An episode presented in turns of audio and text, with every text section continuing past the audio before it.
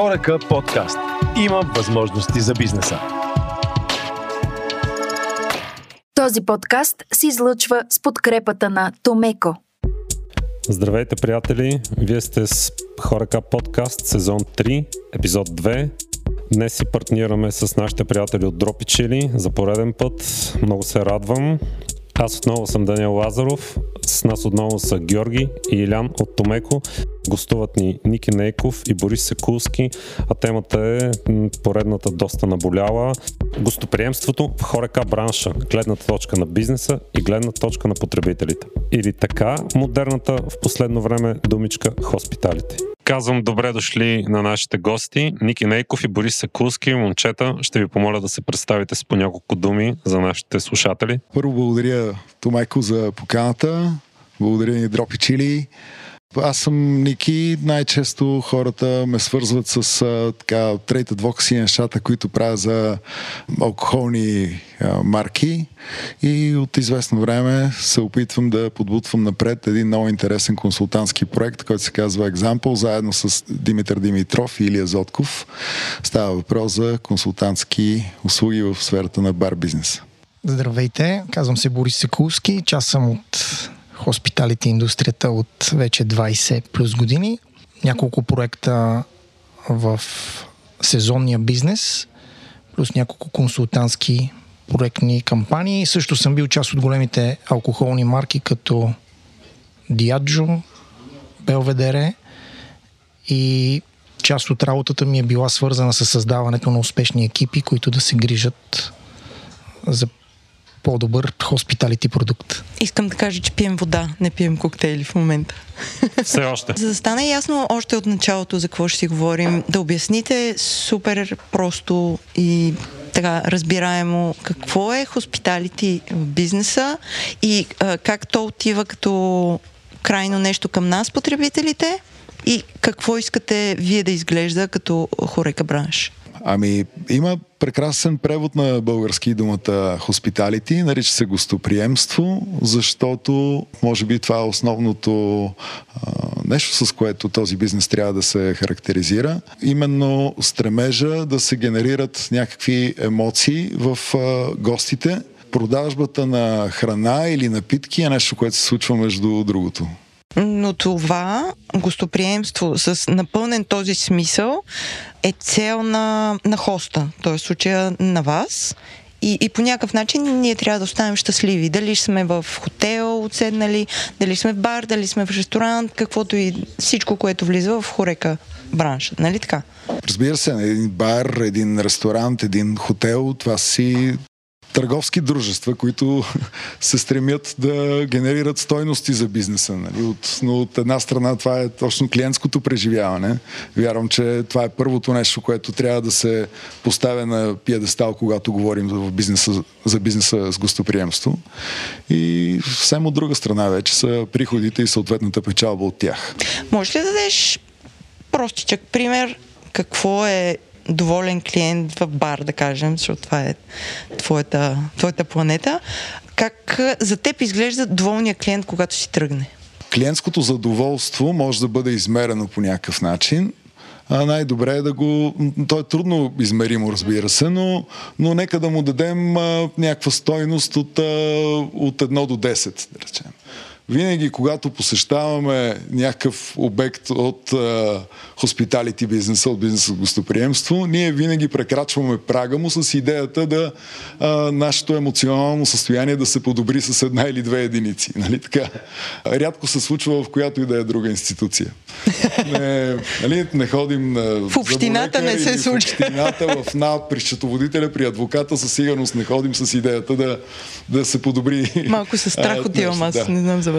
А, да, подобни емоции изпитваме всички, навярно. Но а, прекрачвайки прага на, на един хубав бар или на един прекрасен ресторант, винаги очакванията са да, а, да се качим минимум с две единици нагоре. А това, че а, се завръщам при теб в, в случая, това би било оценка, че на мен ми е било хубаво. най-вероятно съм направил нещо повече от да реализирам някаква транзакционна продажба първия път. Не съм нещо повече от супермаркет съм. Да. Така че щом, щом се връщат хората, обикновено това е показател, че сме оставили някаква диря в съзнанието, която е, която е нещо положително. А, да, и то, всъщност това е целта, да...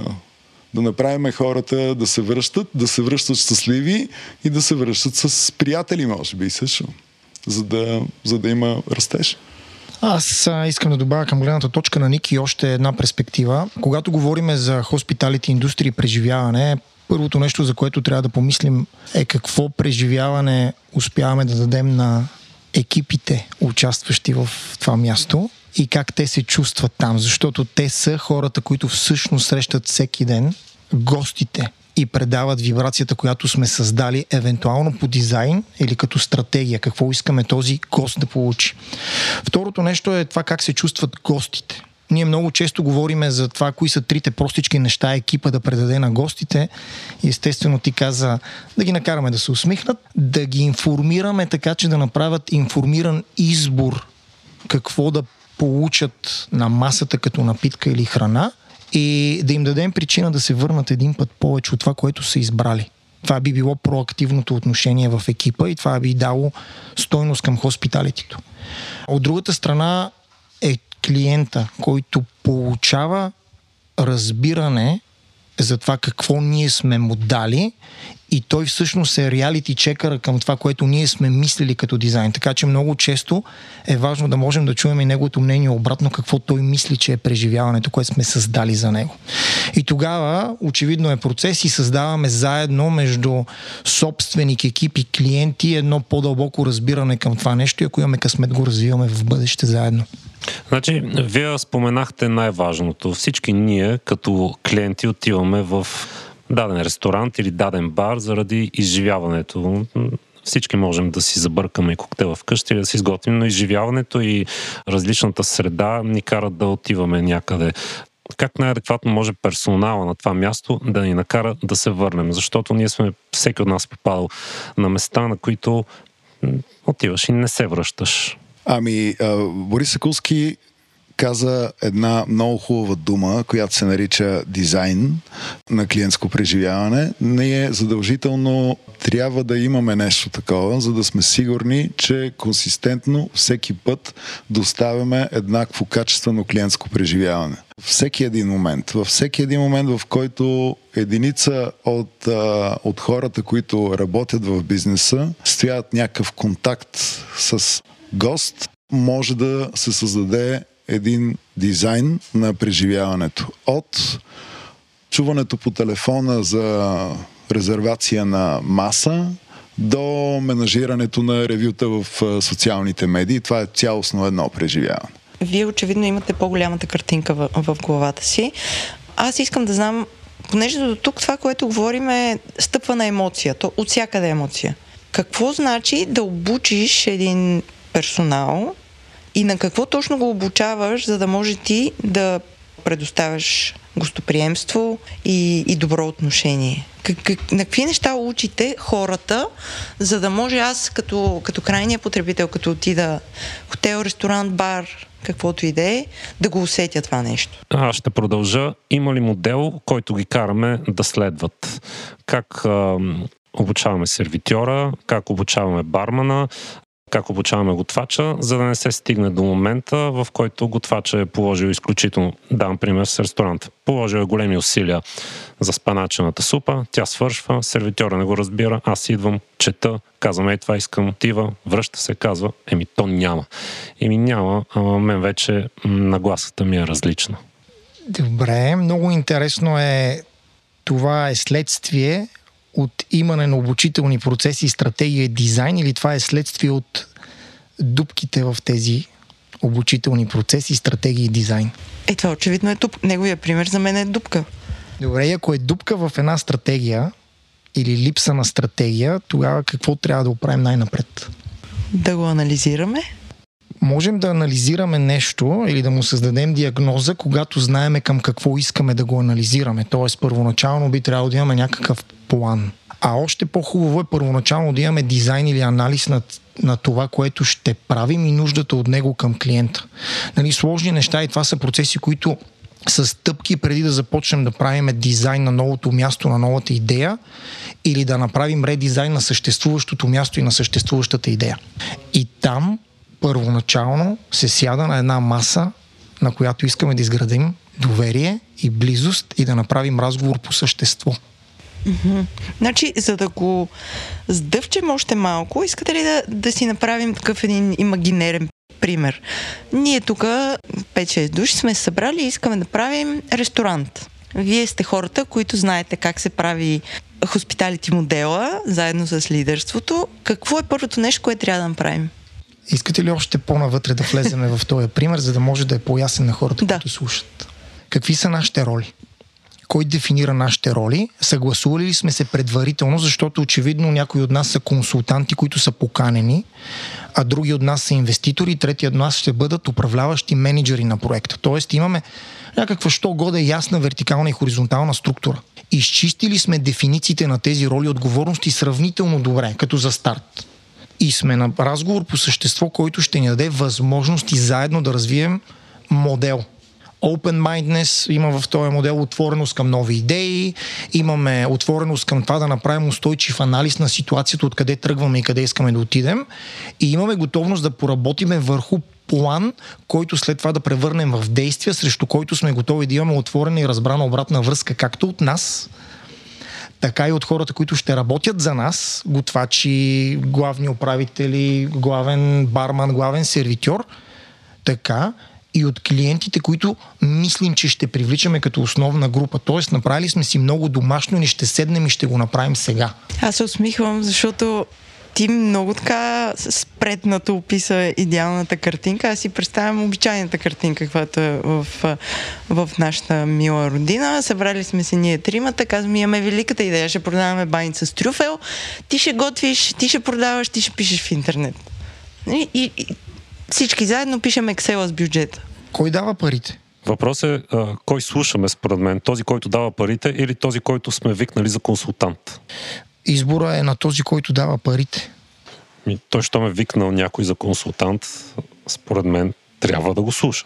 Следва ли автоматично в българската реалност, че този, който дава парите и е викнал консултант, е готов да го слуша на изцяло и внимателно? За жалост, по-скоро не.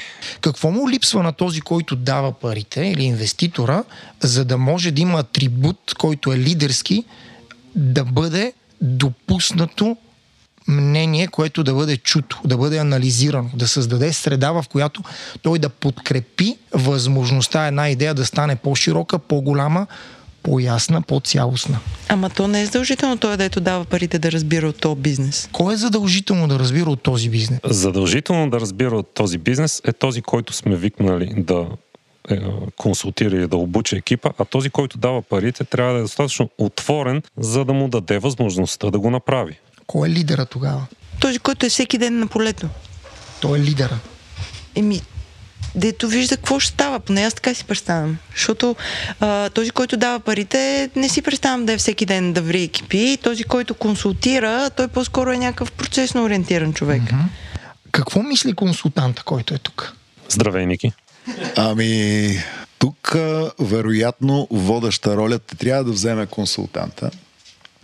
Защото а, едно от най-важните неща, които той трябва да свърши, е да направи един хубав бизнес пич на своя проект. Нали? Той трябва да влезне с, а, с една визия, да облече с едни много красиви думи и да даде насока на нещата. Тоест, а, малко или много той трябва да е фасилитатора в този процес, на този борд, на тия хора, които са седнали на тази маса, да, да излезне онова голямото защо, онова хубавото Саймън Синексково защо, ще ни има нас под слънцето. Общо взето това трябва да бъде онова гравитационно поле, около които всички да започнат да, да формират ментално нагласата си и, и това в един момент, когато го подкрепиме, започнем да, напъл... да пълним това защо с какво, ще бъде един страхотен, това е една много хубава фуния с един много хубав филтър в нея,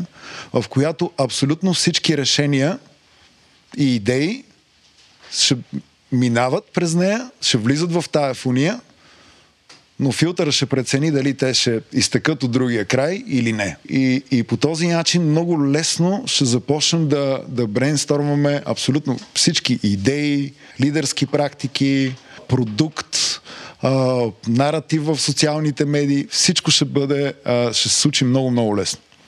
Добре, ако аз, Даниел и Георги сме хората с идеята, открили сме ви вас очевидно, какво следва, за да сме адекватни в лидерство и гостоприемство?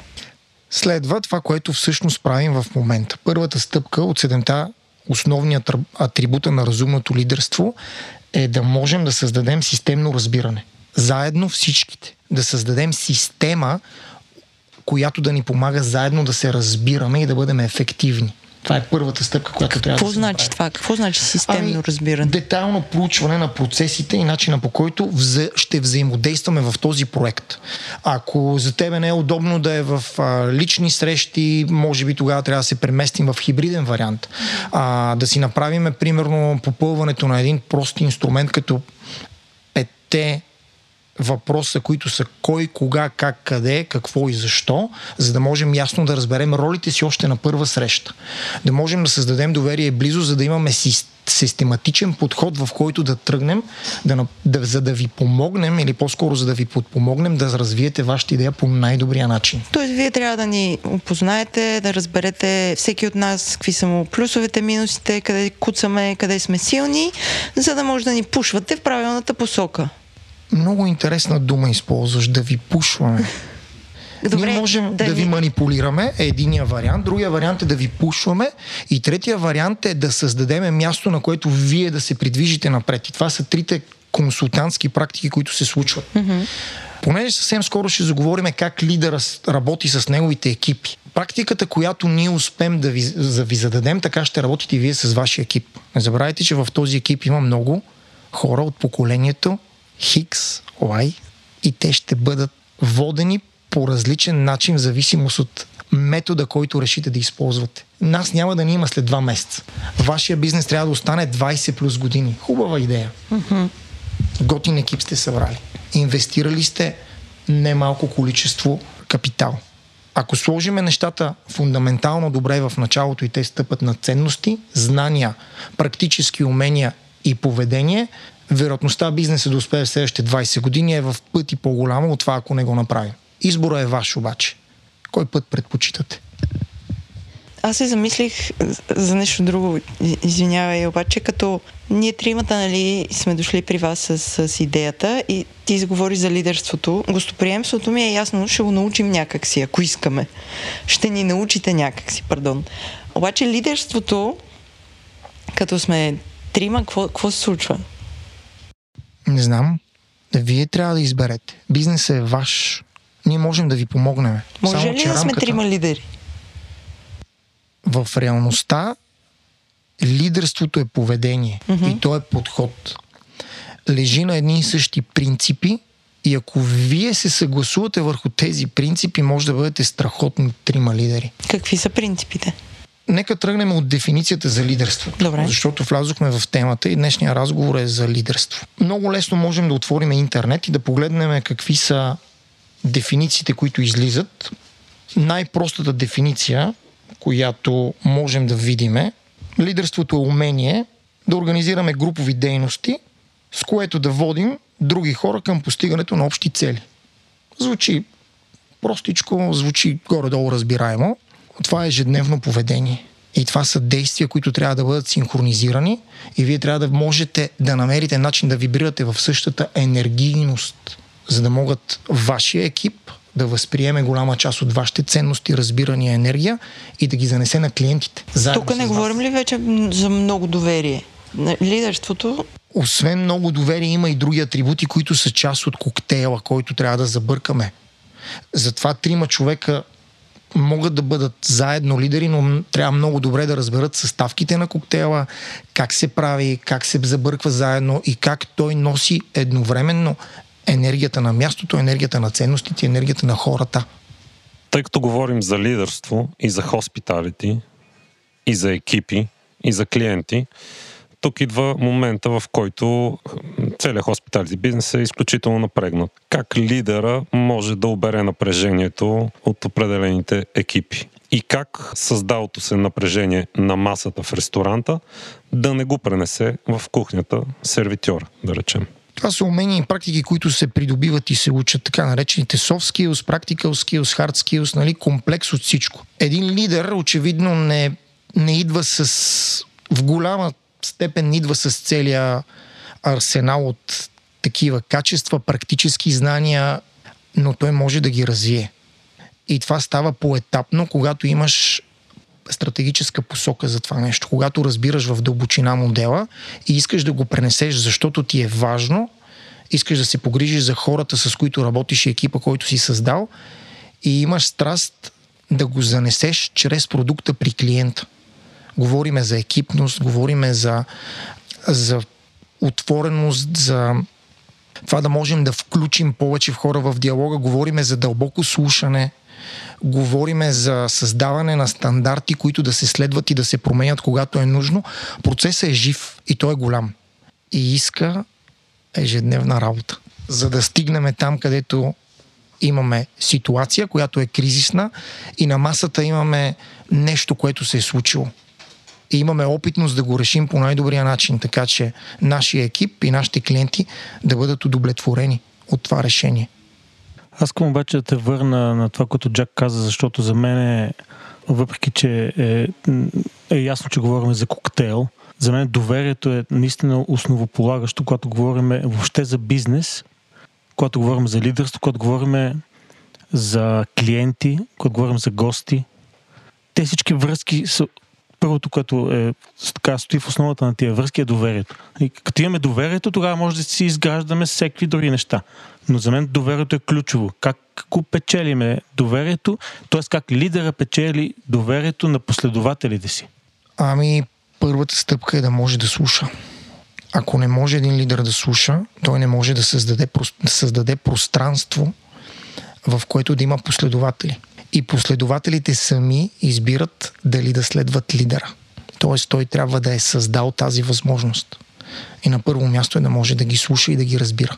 Да чува съдържанието, да чува зад съдържанието какво има, да чува какви са притесненията в, нали, този, в тези разговори, защото те са част от процес и той е ежедневен. Малко като съобщуването с децата ми звучи на мен. Даже много като съобщуването с децата. Ама той, както и при родителството, така и при лидерството, нямаме много учебници за това. В смисъл, да, да, каквото, учиш се в движение. Каквото успеем да се справим. Всъщност, това, което се случва последните години, излязоха доста проучвания за това как лидерството помага и повишава възможностите във всеки един бизнес. И е много лесно дори да сега да влезем в която и да е книжарница, да намерим поне пет доста добри примера за лидерство.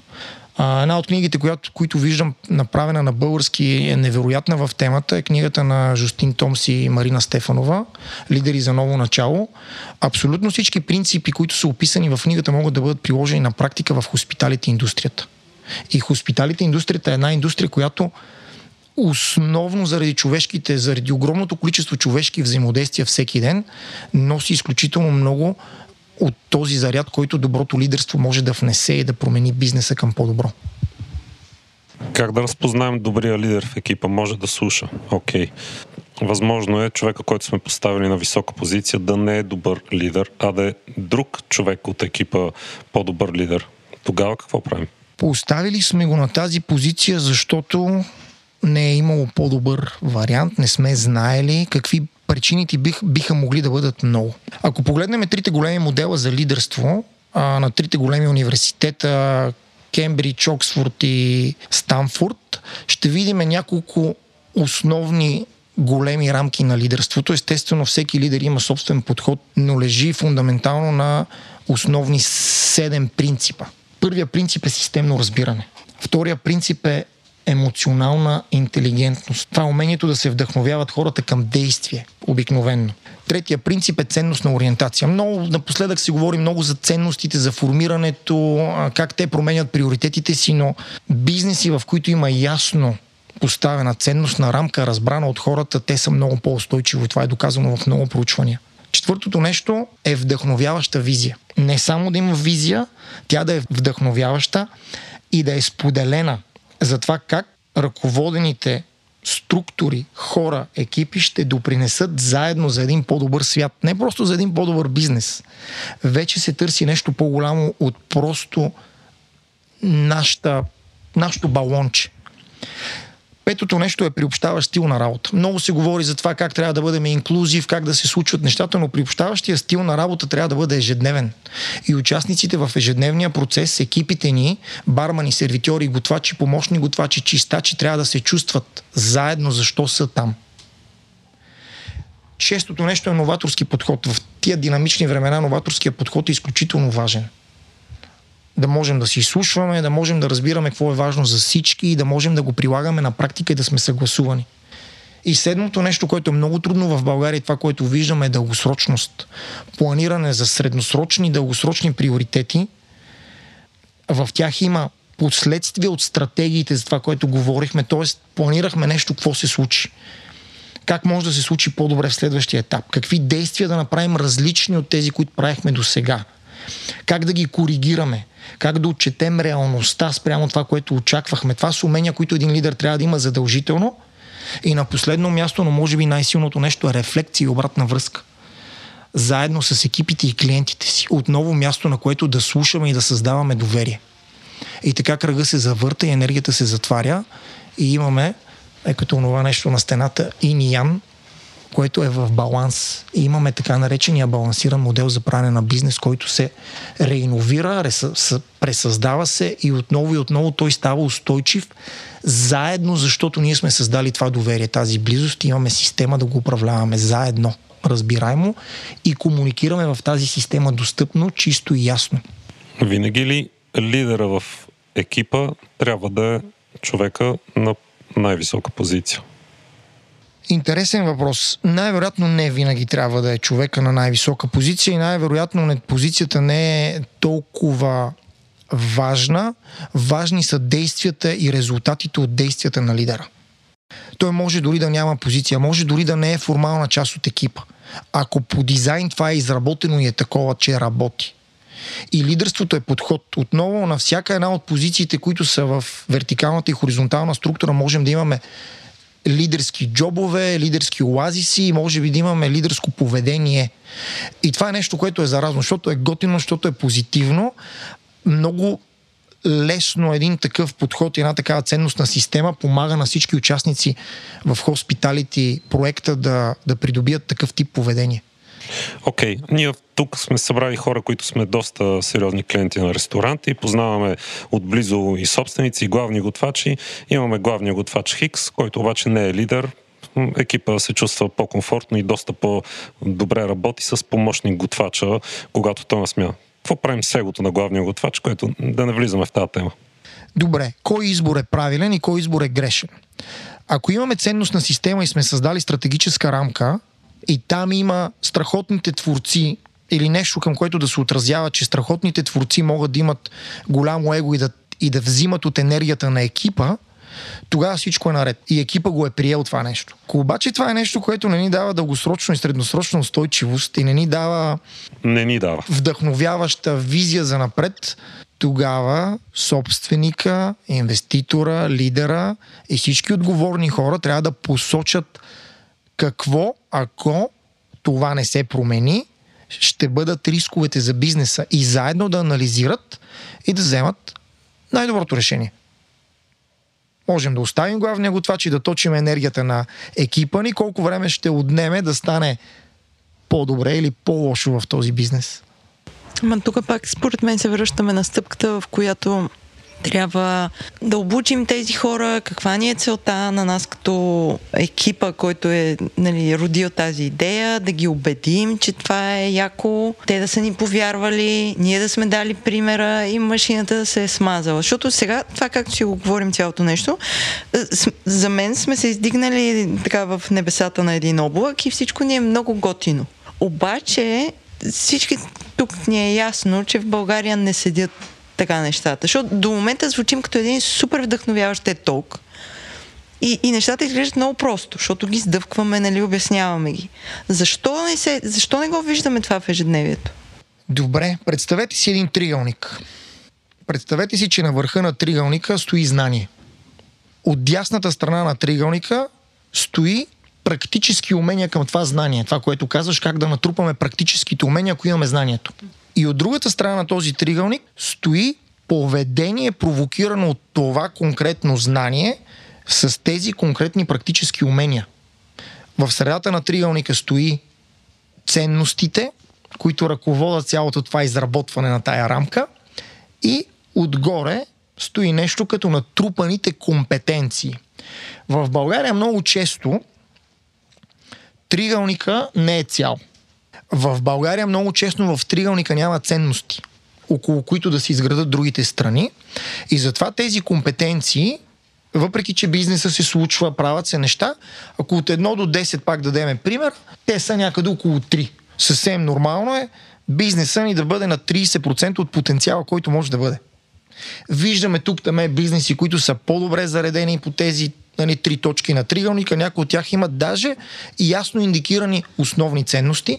Те са пет-шест и това са местата, на които са любими за нас, защото те вибрират много по-често в същата енергия. Ако ви попитам кой е любимия ви ресторант в София, който посещавате петдесет процента от времето, най-вероятно не са повече от три имена, които идват във вас. Зоро ли са три? А, значи има две-три места, които правят нещата както трябва лично за теб, като клиент и усещане.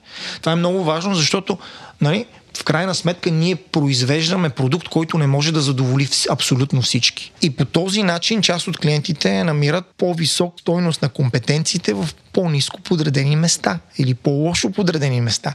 Но лично за тях те работят. И така, движението напред става само ако можем да развиеме хармонично всяка една от точките на тригълника и го заредим вътре с ценности. То не става на масата в началото. Процесът е жив и ако заедно с екипа и клиентите го работиме примерно една година, в края на тая година ние ще намериме много по-ясно какво означават тези неща.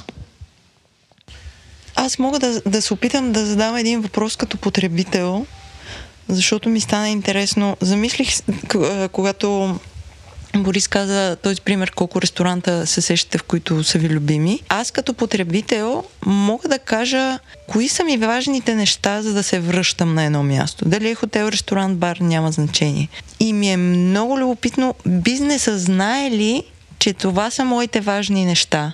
На мен, например, ми е важно, да кажем, ресторант разглеждаме. Освен, че ми е важно да ми е вкусно и да имам желание да се връщам да ям тези неща многократно, важно ми е да знам, че качеството е консистентно, а не какво случва често. Ходя в някакъв ресторант, вкусно ми е, обаче знам, че събота готвача е друг и знам, че няма да ми направи така шницела. И аз не ходя в събота. Липсва ми това да отида всеки ден някъде и всеки ден да знам, че ще ям еднакво вкусно. Другото, което ми липсва на мен като потребител, е да ме обгрижват. Когато отида някъде, измислям си в момента пример, защото наскоро ми се случи, поръчвам си турско кафе, аз знам, че това кафе се прави подсладено, но сервитьора идва и ме пита: искате ли го подсладено или не? Защото очевидно се е случвало някакви хора да не искат. Това за мен е обгрижване. Това също ми липсва. И тези неща мен като потребител ме карат да се връщам. Това ми прави впечатление положително. Бизнесът знае ли как да, да опознае клиента? Искам да подкрепя и аз Валерия с точно определен пример. Аз рядко давам шанс на места, които не посещавам редовно. Случи ми се преди две седмици, отивам в пицарията Хикс, пицария с дъщеря ми. Сядаме, поръчвам салата, поръчвам предястие и казвам: и една пица, ей, каква си, аз съм с детето. И сервитьора ми казва: за пица ще чакате над час. Ти си пицария. Аз съм с детето. И ми казваш, и аз го питам, добре, час и половина, еми там някъде. Много са натоварени пиците в момента. Та, окей, да формулираме въпроса на Джак. Имаме нужда от постоянство, имаме нужда от обгрижване, имаме нужда от адекватност. Собственика на пицарията да знае, че е пицария и че клиентите отиват за да хапнат най-вероятно пица и не им се чакат час и половина за пицата на детето. Не се връщаме там. О, би, най-вероятно, така ще се случи, да. Дали бизнесът знае това какво харесваме или какво не харесваме, е, всеки случай е частен. Най-голямата препоръка е този триъгълник, който е наситен с тази култура, а, за която Борис Сакулски говори, там именно да бъдат ясно много артикулирани именно тези неща. Нека всички от а, лидерите и всеки един от персонала, нека да брейнсторнем всички онези неща, които нашите гости харесват, и е добре те да бъдат разписани. Веднага, за да го направим в една хубава матричка, до тях трябва да разпишем всички неща, които нашите гости не харесват. Нека да го напълним с примери това нещо. Ето, например, какво харесват нашите гости? Нашите гости харесват да им е вкусно. Джак, ти казва. Да са обгрижени. Да им е харесват... вкусно всеки път. А не всеки събота, път, да. Да не им е вкусно. Всеки път, да. Нашите гости харесват тяхното преживяване да стартира много добре и да завършва много добре, защото mm-hmm. понякога стартираме много силно и след това към края на вечерта вече сме, сме изморени и сме с а, някъде в дълбините на Инстаграм са там сервитьорите. А веднага от другата страна трябва да напишем, че нашите гости не харесват забавения, примерно дори и малки. Нашите гости харесват добри обноски, нашите гости не харесват лоши обноски. Добре, вашите да. наблюдения като експерти, консултанти, защо бизнеса не иска да знае тези неща? Защо не ги следи? Така, много, много готино. Вие се занимавате с професионална кухненско оборудване, т.е. сърцето на това бизнеса да може да се движи напред. Т.е. оборудването е топ-ноч. Имаме всичко. две хиляди двадесет и четвърта година в България може да се купи най-доброто нещо, което има на световния пазар. И то е тук. Дали сте възможност да се тества във вашия шоурум, можете да разкажете всичко. Когато си купим един скъп уред, какво е много важно да има в кашона, за да можем да ползваме този уред? Опътването ли визираш? Опътване. И в опътването какво има? Ясни, точни дефиниции как се ползва той и също има ясни, точни дефиниции как да не се ползва. Тоест, рисковете. А, с Ники, тук скоро си говорихме за един такъв пример, от който вие разказахте. Пицарията в събота не се случват някои неща или пицария сте, ама час и половина за една пица е просто лудост. Има едно работно упражнение, в което сядаме с екипа и с собственика и го питаме, хей, кои са десетте неща, които ако правите в рамките на един месец, ще докарате вашия бизнес да фалира. И те сядат и пишат много бързо десет неща. След това ги питаме, кои от тях се случват на ежедневна база. десет от десет. Гол... Много често, голяма част от тези десет неща. Тоест, има ли знание бизнеса за това, което прави, което е както трябва и както не трябва? Очевидно да. Има ли умение да го промени? Продължаваме по тригълника. Не винаги. Там, където обаче има умение да го промени, няма отношение. Тоест, attitude го няма. Няма го поведението към това всеки ден, защото това означава дисциплинирано и устойчиво те да преследват някаква ясна цел. И отново се връщаме на това как да ги създадем тези възможности в ежедневния бизнес. Някой трябва да натрупа нови умения, някой трябва да разшири перспективата. И този някой е деветдесет процента от пазара в България. Чудесно! Кой показва на тези деветдесет процента в а, пазара в България, че са на грешната страница? А, искат ли да слушате въпроса според мен? Кой го показва? Много интересен въпрос. Клиента го показва, ама те трябва да чуят. Как наказваме неуспешния бизнес като клиенти? Ми спираме да го ползваме. Спираме да харчиме парите си там. Е, добре, май не сме спряли достатъчно тогава. Защото няма достатъчно избор. Къде да, къде да мръднеш? Защото са ни ниски критериите като потребители. Как да увеличим критериите си като потребители? Отново отиваме на knowledge под някаква форма. На знания, които да натрупаме. като потребители. Тоест, участника в процеса е още един. Собственик, лидер, персонал и клиент. Някой като ни покаже добър пример, тогава и очакванията ще се променят. Убедихме се, че има все пак доста...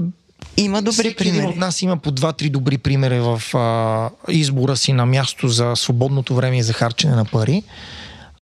Може би просто трябва време. Или още нещо, не знам. Да се върнем на нашия им, имагинерен нашата пример. Баничарница. Баница с е, трюфел. Какво следва? Каква е следващата ни стъпка? Има два варианта.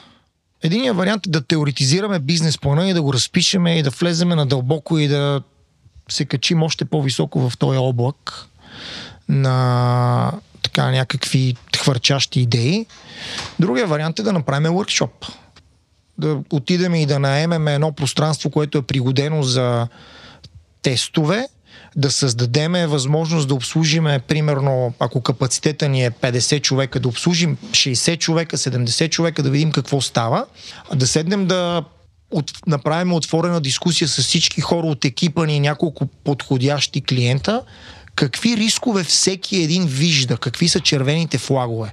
Да ги наредим тук, да ги залепим на листчета на тази стена и да слеземе долу във вашия прекрасен шоурум, теструм, и да видим какво ще стане на практика. Ще се справи ли нашия готвач с нещата, да видим дали можем да отметнем три-четири големи камък. Принципа на Парето важи с пълна сила тук. осемдесет двайсет. двайсет процента от проблемите, от нерешените проблеми ще създадат на теория осемдесет процента от големите пречки в, в първите ни месеци. Ако можем да изчистиме тях, ние очевидно ще си освободим много място за време, за анализ и за възможности да видим следващите двайсет процента най-големи проблеми. Да ги приоритизираме и да ги решим. И заедно в срок от половин година ще можем да анализираме и да видим много от най-важните неща. Защото ние ще имаме със сигурност триста проблема. Но ако решим най-важните трийсет, ще бъдеме пред конкуренцията със сигурност в първите шест месеца. Хорека подкаст. Има възможности за бизнеса. Този подкаст се излъчва с подкрепата на Томеко.